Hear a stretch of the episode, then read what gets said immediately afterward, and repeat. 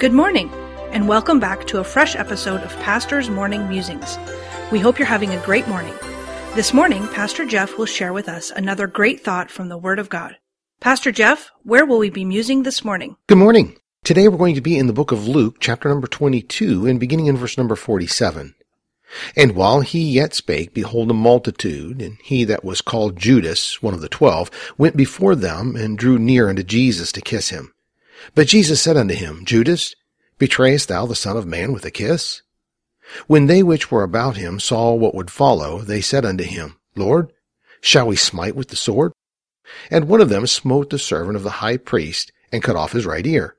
And Jesus answering said, Suffer ye thus far. And he touched his ear and healed him. We enter the last days of our Lord's life on this earth. He is about to go to the cross to shed his blood for our sins. He did not have any sin himself, and thus he shed his blood for ours. He has spent the past hours of his life teaching the final instruction to his disciples. He has exampled for them the structure of leadership in his kingdom and reminded them of what they needed to be doing and what they would have to go through. Jesus heads out from the upper room to the Mount of Olives to pray, as he had done so many times in his life. He comes through the Garden of Gethsemane and has some of his apostles wait there and watch.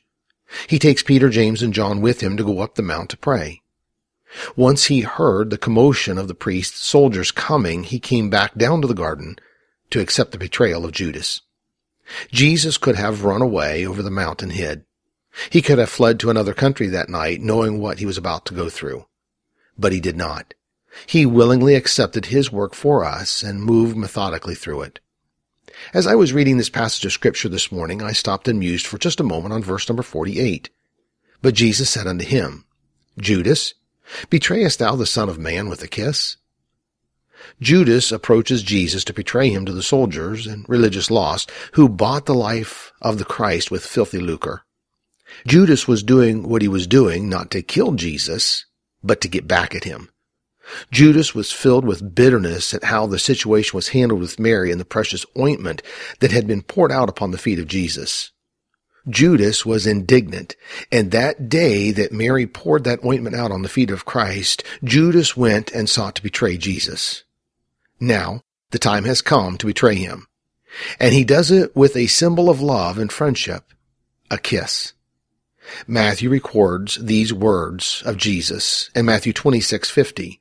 And Jesus said unto him, Friend, wherefore art thou come? The question Jesus asked, recorded in Luke's gospel, stopped me and made me muse on his statement to Judas, who was eaten up in bitterness. Judas, betrayest thou the Son of Man with a kiss? It reminded me of the words of Jesus in Matthew 15 verse number 8. This people draweth nigh unto me with their mouth, and honoreth me with their lips, but their heart is far from me. Do we draw nigh to God with our mouth and honor him with our lips, and yet our hearts are filled with bitterness toward him or his work or his church? Something in the work of God rubbed us the wrong way and we became indignant and now seek to get back at the work of Jesus that we are so bitter about. We withhold our giving. We withhold our service or we withhold our assembling together in the church or withhold our time of prayer and reading of his word. Oh, we won't curse him. And when asked, we say, yes, I'm saved. I'm a Christian. We plant a kiss upon him with our lips, but our hearts are steeped in bitterness. Where is your heart today? Do you draw nigh to God with your mouth and honor him with your lips, but your heart is far from him? Why not right now soften your heart, release the bitterness, and come back into a right heart with God? So let me leave you with this one last verse for today, Hebrews 12:15, looking diligently lest any man fail of the grace of God, lest any root of bitterness springing up trouble you, and thereby many be defiled. You have been listening to Pastor's Morning Musings, produced by Dr. Jeff Harris, Senior Pastor at Woodridge Baptist Church of Woodridge, Illinois. Please tune in tomorrow morning for another fresh episode of Pastor's Morning Musings.